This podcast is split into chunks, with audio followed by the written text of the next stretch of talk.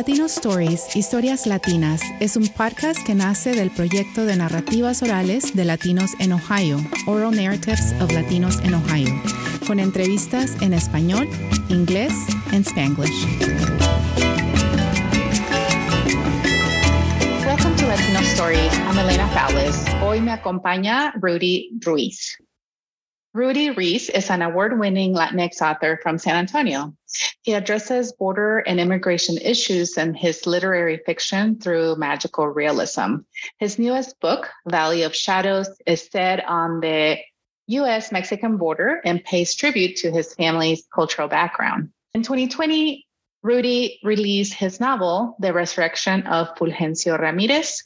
The novel was awarded two gold medals at the International Latino Book Awards, including the Rudolfo Anaya Prize. Pues muchas felicidades y bienvenido a este episodio, Rudy.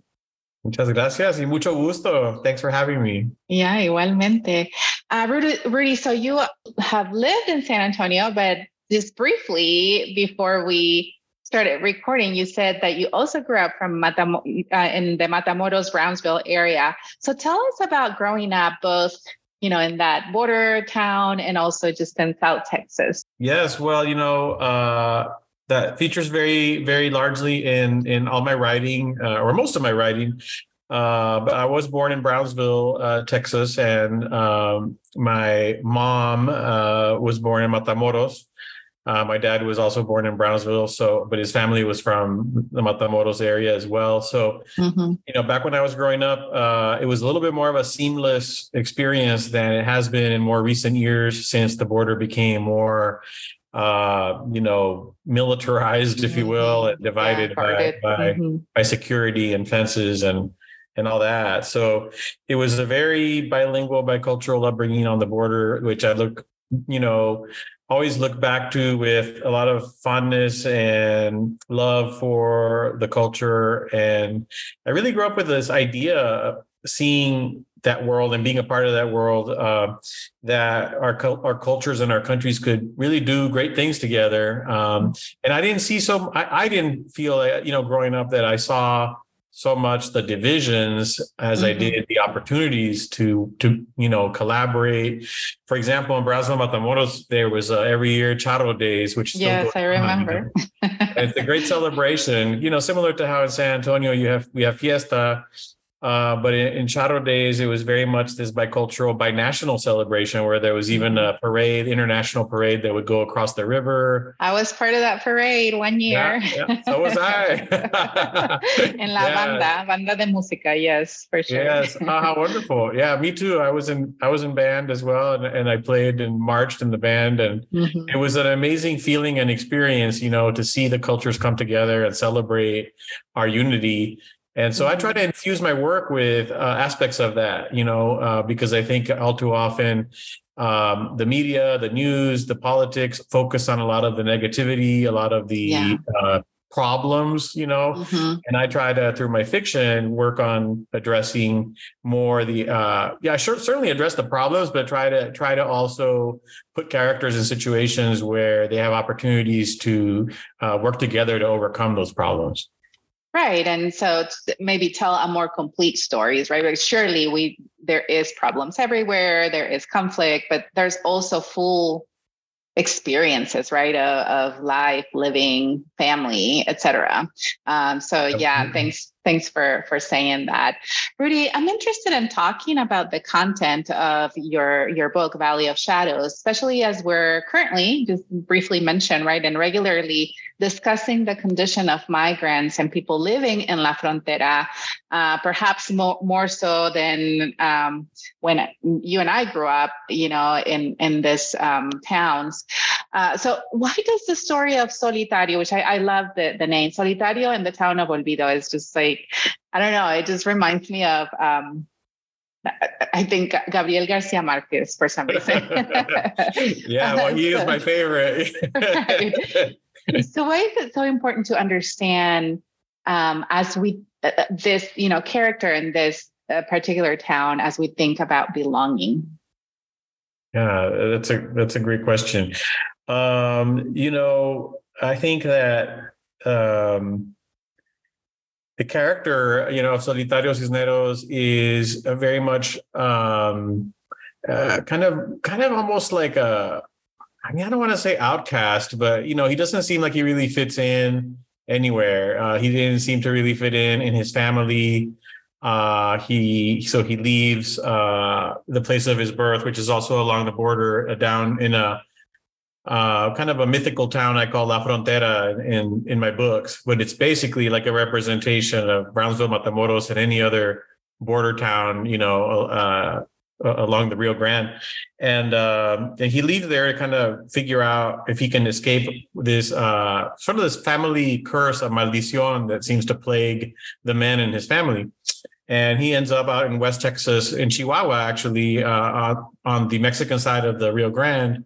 Uh, and then through a course of a uh, set of events, uh, basically related to a climate event where the where the river shifts course, his town of Olvido gets stranded on what now is the northern side of the hmm. river and becomes, you know, basically a part of the United States. And so the citizens are sort of disenfranchised. Uh, he, Solitario himself loses his job as the town's uh, sheriff or, or lawman. Hmm. Uh, and a lot of other bad things befall him. He loses a lot more than uh, his job, you know. So uh, he's pretty much given up on life. He's kind of hiding out when the story begins. He's he's hiding out on his ranch uh, in Texas, and uh, he's kind of afraid to engage with the world uh, because of all the things that have befallen him. And mm-hmm. so, I think as the reader, you know, gets into the story, you kind of, you know, you kind of root for him um, to hopefully come out of that. You know, because I think it speaks to everybody's experiences with grief and loss um, and how sometimes that combines with feeling alienated uh, mm-hmm. from those around us, uh, from society, you know, the loneliness, the solitude, um, and trying to figure out how, how to re-engage, uh, how to re-engage with with the world.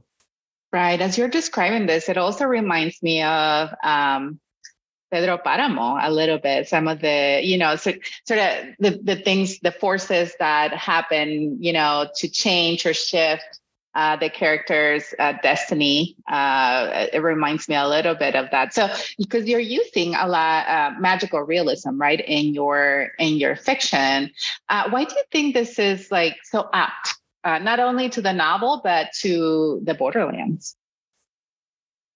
Yeah, you know, I, I first time I I read magical realism, and it wasn't really until I was in college and I read uh, Gabriel Garcia Marquez and some other writers like Carlos Fuentes and Juan Rulfo and Isabel Allende, Laura Esquivel, um, I I fell in love with the style of writing, and um, I had grown up being at my formal education was in the United States, so I had not actually read a lot of uh, Latinx literature or Latin American literature, and uh, I had always loved reading and and writing, but suddenly it was like a whole other dimension of literature and, and writing opened up to me. It's kind of like seeing a, a movie, uh, TV in black and white, and then suddenly you're given color TV, you know?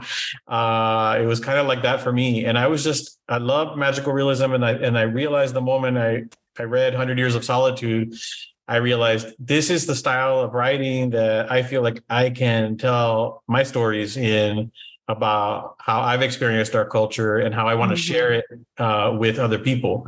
Mm-hmm. Um, and for the border, I think a border, eh, like all borders, um, you know, people that don't live on the border tend to think of the border as a very uh, rigid line, and uh, there's two sides to it, and it's right. black and white, you know, or right and wrong, or yes and no. um, right but when you live on the border, you realize that borders are very porous and they're very mm-hmm. blurry and they're shifting and they're constantly changing. Uh, and we and they're kind of made to be crossed is one thing that I one of my characters says in right. the resurrection of Fulgencio Ramirez is is uh, so you know, I think magical realism fits right in with that because in magical Absolutely. realism, the lines between uh, life and death, um, hmm. you know, the corporeal and the spiritual mm-hmm. are also blurred like that and they're porous and it's natural. Right, right. And so that's what I love about it. And I think it's so also unique of like just borderland storytelling. I think of um, just growing up listening to stories of like you know, La Llorona or things like that, right? That um, sort of legends or tales that utilize a lot of those um, magical realism in it, right? That, where um, it seems, um, you know, maybe uh, uh, unreal, I guess, but it's not because you're like, oh yeah, it's likely that you know this character, this legend or person that you're talking about was here, you know. So it, uh, it just reminds me a lot of that. Um, perhaps not unique to the Borderlands, but also um, very much of the Borderlands. And I think the way that you described it, right, uh, us being um, sort of constantly uh, navigating two worlds, um, it's um, it's a good analogy for it. Yeah. Two worlds, you know, two languages. I like to write a lot uh, in English, uh, going into Spanish for you know portions of of, of the conversation, the dialog mm-hmm. um, in the seamless way that uh, people tend to speak on the border, and that's how it was, you know, for me growing up. Um, but it also, I think, that magical realism part and how you describe it, um, even though some of those aspects, like the stories you mentioned, you know, which some mm-hmm. people might consider like folk folk tales or folk culture. Mm-hmm. Um, there's so much a part of our culture that it's like we grow up with them, and in a way that, and there are there are kernels of truth kernel, kernels of insight uh, right. in them because they're kind of metaphor metaphorical or right. allegorical, you know, and they become pretty real to us in, in our mm-hmm. lives. You know, it's a mm-hmm. lot of mm-hmm. it's a lot like the stories we hear from our parents growing up or our abuelos and abuelas, mm-hmm. and, and, we carry them with us even after they're not with us anymore physically. And so in right. that, I feel like they're with us spiritually. And so magical realism just sort of helps illustrate that and bring it to life in in the written form and i think also convey it you know to people from other cultures it's something new and beautiful to experience and from people for people from our culture it's very comforting or you know just inspiring to reconnect with with that feeling.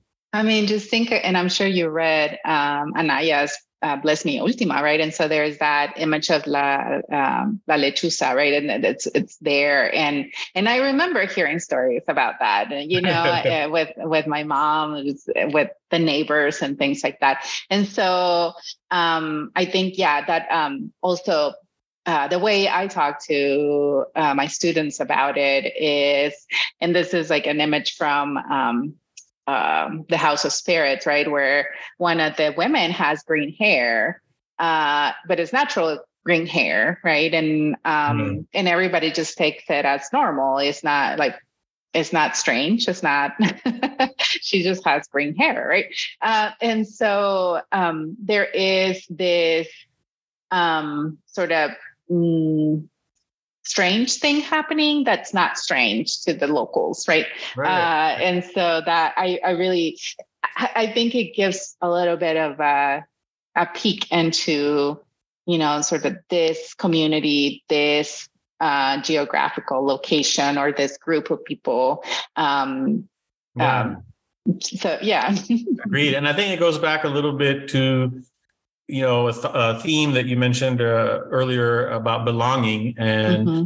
you know these are some, some of these things and aspects of our culture uh, are so intertwined with us and our experiences that they they give us a sense of belonging um, and that's one of the themes i explore in valley of shadows you know is basically uh, how much uh, a place can belong to a person uh, as much as a person can belong to a place mm-hmm. um, and landscape and setting and almost mm-hmm. become like characters of their own. They have like a life of their own.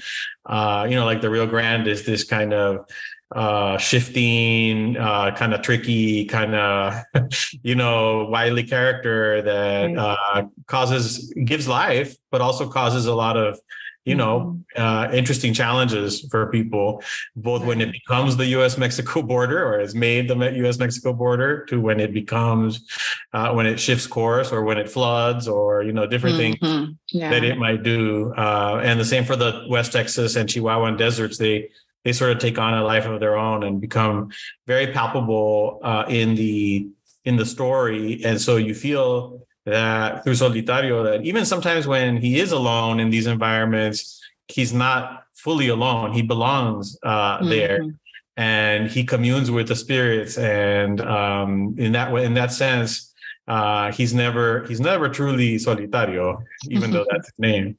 Right. Uh, could you read a short passage from this novel? Yes. Yes. So um, this passage uh, in Valley of Shadows takes place early in the beginning of the book, and um, as I mentioned earlier, Solitario has retreated to his ranch, which is called El Escondido, mm-hmm. uh, where he hides out uh, from the world, um, and he's no longer a lawman, which which he had been when he when El Olvido was part of Mexico. Uh, but we learn in the opening of the book that there's been a, a, a horrific, gruesome crime and the uh, America, the Anglo sheriff uh, and his family, some of his family members have been uh, killed. And uh, so people have come from the town to ask uh, Solitario to come kind of out of retirement, if you will, to try to help them because there is no other law enforcement, you know, person anywhere nearby. They're in a very isolated uh, place. So he's trying to deliberate uh, what he should what he should do. And before he had made up his mind, as he was leaving the crime scene, uh, that when he, he he checked out the crime scene, and then when when he left, uh, the the spirit of uh, of a little boy appeared to him and asked for him to help. And the, the little boy was the sheriff's son, and he had died in the you know in this crime. So so he's he's mulling all of that over in this in this passage. Um, as much as he wished to avoid any involvement or further human contact, Solitario could not expel the apparition of the sheriff's son from his head. That boy was trying to tell him something. Didn't he owe it to him, having seen the terrible way in which he and his parents had died, to listen to what he had to say? What if the boy had overheard something that might help rescue his little brother and sisters? Solitario stood on his front porch, sipping his coffee and squinting at the rising sun orange like the yolk of a freshly laid egg from one of the hens in his coop. The only thing he could imagine might taste more bitter than the murky black brew in his tin cup was the mere idea of exiting his ranch, El Escondido, of shedding the safety and consolation of his beloved wife's largely unseen presence. Luz. She only appeared at night.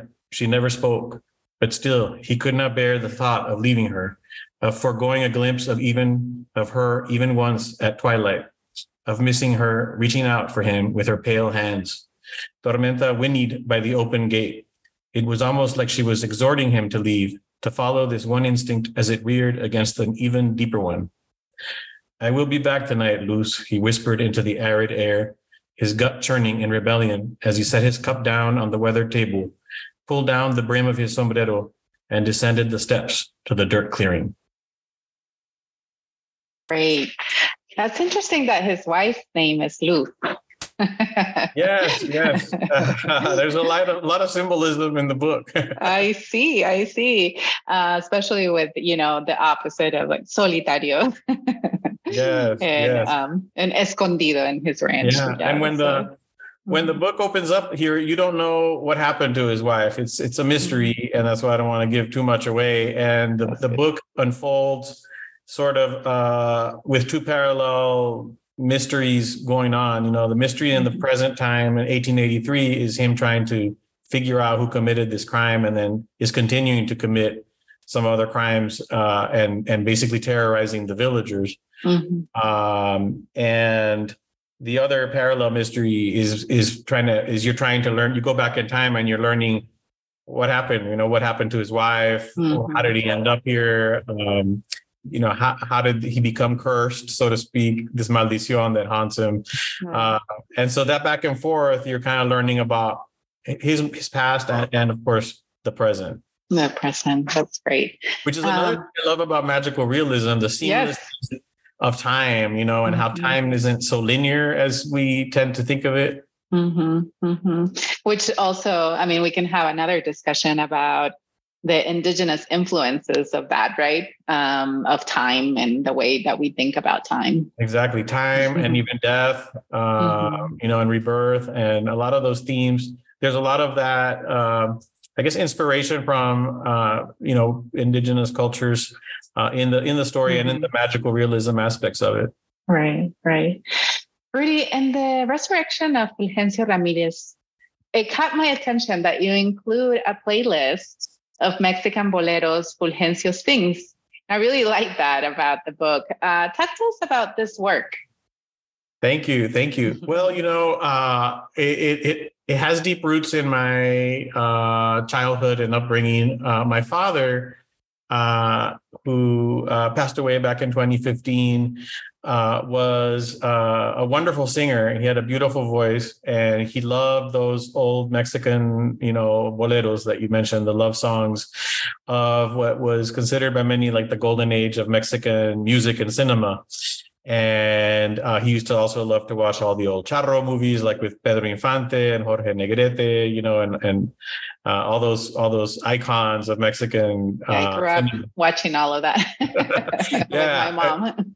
so you're familiar with it, and yes. I grew up listening hit to him sing those songs, mm-hmm. and and it was his life stories that he shared with me uh, of of his upbringing uh, in the Rio Grande Valley of Texas in the 1950s and uh, along both sides of the border uh, that inspired me to write The Resurrection of Fulgencio Ramirez. He was the first in his family, uh, first generation in his family to be born in the United States.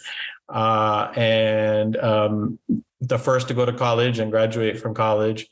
Um, and he had a lot of amazing stories about the challenges he faced growing up, you know, from the discrimination, uh, prejudices to, um, you know, also the positive aspects of the culture that he so loved and, and had such a passion for, and he he passed those on and shared those. Uh, and the music was really one of the biggest ways he did that. Um, and so I wanted the character of Fulgencio Ramirez to to have that aspect, you know, and be that singer. Mm-hmm. Uh, and so he sings songs, and so uh, the songs I arranged the the order throughout the book in a way that they really align with what he's experiencing at that part of the story. And so I really start out with very like uh, you know, impassioned love songs, uh, you know, like uh, Cuatro Vidas, you know, and um, like Amémonos, and like these very like romantic songs to heartbreak, you know, to when things go wrong in his life, and, and you've got like these very sad, tragic songs like uh, Hoja Seca is one that is, mm-hmm. is very mm-hmm. sad in there, or Grandio, Oh Grandios is another one. Mm-hmm. Um, and then there's a phase of the story that goes into redemption and and sort of the resurrection part and so there's songs that align with that mm-hmm. uh, and so in the book the you know the lyrics are in the, the full lyrics of the song in both english and spanish are in there mm-hmm. uh, and then i made the playlist where i kind of picked the the renditions of the songs that I thought my dad would most have liked mm-hmm. and most mm-hmm. most enjoyed the the singing, you know. Yeah. Uh, and so there's some great singers there, like you know, El Trio Los Panchos and like mm-hmm. Javier Solis and uh, Agustin Lara. Mm-hmm. so yeah, I was uh, thinking about Agustin. Yeah. yeah, yeah. To me, it's like a very cultural, again, almost like folkloric dimension to mm-hmm. the novel that I feel is is just an, a really nice added um, dimension to it. Right. So, are you a singer too? No, I wish. I, I, my dad was so it's one of those cases where my father was such a good singer that like it made me too too shy to sing. So too focused, afraid. yeah, I focused on learning other instruments like piano. I, I, played I played the piano, and when we talked about being in marching band and things like that, uh-huh. I played the trumpet. Oh, uh, great! Uh, yeah, so he was always trying to get uh, my brother, who also plays piano and guitar and me to accompany him so we would be like his backup band you know? which was Have fun. A, a, band a family band yeah it was fun he was just a fantastic singer i mean you know my original dream for the book was to record him in a studio and have him, him singing those songs but yeah. you know life life happens uh, faster than we ever planned mm-hmm, for it mm-hmm, mm-hmm, mm-hmm. well great i i mean you still managed to put some of you know his life in there and that story. So yes that's, absolutely. and i dedicated the novel to his memory. So mm-hmm. you know i mm-hmm. always uh you know just like in the magical realism style i i believe that you know he he's aware um that he is remembered through uh, right. uh, that book. Absolutely. Uh, rudy what do you hope readers see or understand through your work Well, you know, I, I, really hope that they that they connect with uh, the culture. Um, you know, not just Mexican and Mexican American culture, but Latinx culture in a mm-hmm. broader way, and just the idea of being able to step beyond our um, immediate, you know, confines, whether they're geographic or cultural or ethnic or racial, and just see how much love, you know, how much uh, passion for family, uh, mm. how much uh, in the way of aspirations and dreams uh, lie within all people. Um, mm-hmm. And so, uh, if they can, if a reader can connect with that, you know, if they don't empathize currently with the Latinx uh, experience or with the immigrant experience, I would hope that that hopefully they would come to see it a little bit different, even if they move just like a, an inch right. in their thought process, you know. Mm-hmm. Um, and if they already like the culture and appreciate the culture and and support the growth of of the community, um, you know, in the United States, then then hopefully they would just gain a deeper understanding. Uh, mm-hmm and and, uh, and, and appreciation for it. And for for Latino readers, I just think it's like a celebration, you know, of our oh, culture. Oh, yeah. Not enough of our entertainment and media do we see ourselves reflected in. Mm-hmm. So to me, that's what I want. I want uh, Latino readers to, you know, see themselves, uh, read these stories, and the biggest compliment to me is when people readers come up to me and say like man, when I read that story about el, el abuelita, you know, like that's my abuelita, you know, like I totally, I totally relate to that. Like that's my life, that's my family you were talking mm-hmm. about. I, mm-hmm. I love that because all too often we don't we don't get that from the mainstream media. Absolutely, Rudy. Are you working on something new?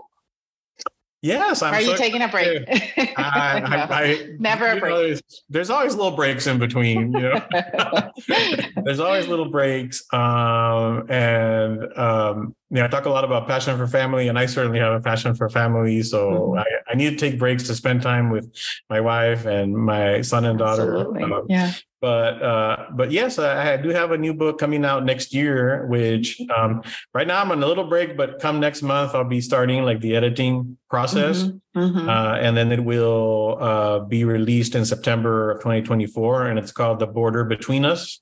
Mm-hmm. Uh, and it's another story uh, set, you know, no surprise, and the real on, along the real brand. Uh, and in this time, I decided to be. It's a. It still has a little touches of magical realism, but it's a little bit more rooted in a reality, mm-hmm. uh, and it is set like in the 1970s and 80s. Mm-hmm. Uh, in Brownsville, Matamoros, largely, uh, mm-hmm. and I actually use the real city names as opposed to my mythical La Frontera. Yeah. Uh, so uh, I'm excited about it. It's it's it's fiction. It's a novel, but it draws a lot on my experiences and you know observations growing up uh, in that time period, which is a time period mm-hmm. I haven't really written about in the other in the other novels? There's not a lot written specifically to about that region that you mentioned right? Um, there are some position within the borderlands like expansive you know borders. Yeah. um, so i appreciate especially being from matamoros i appreciate the geographical location that you're of the setting yeah. Thank you thank you. Well you know having lived there, I think it's a very evocative uh, place, you know, and I always keep going back to it for inspiration. Mm-hmm. Um, and uh, although I don't physically, you know, travel down there too often, I right now I do travel there, in my imagination constantly, right. and uh, and it's it's it's a lot of fun for me. I find it nourishing. Mm-hmm. Well, great, Rudy. Muchas gracias por esta conversación. Igualmente, Elena. Muchas gracias.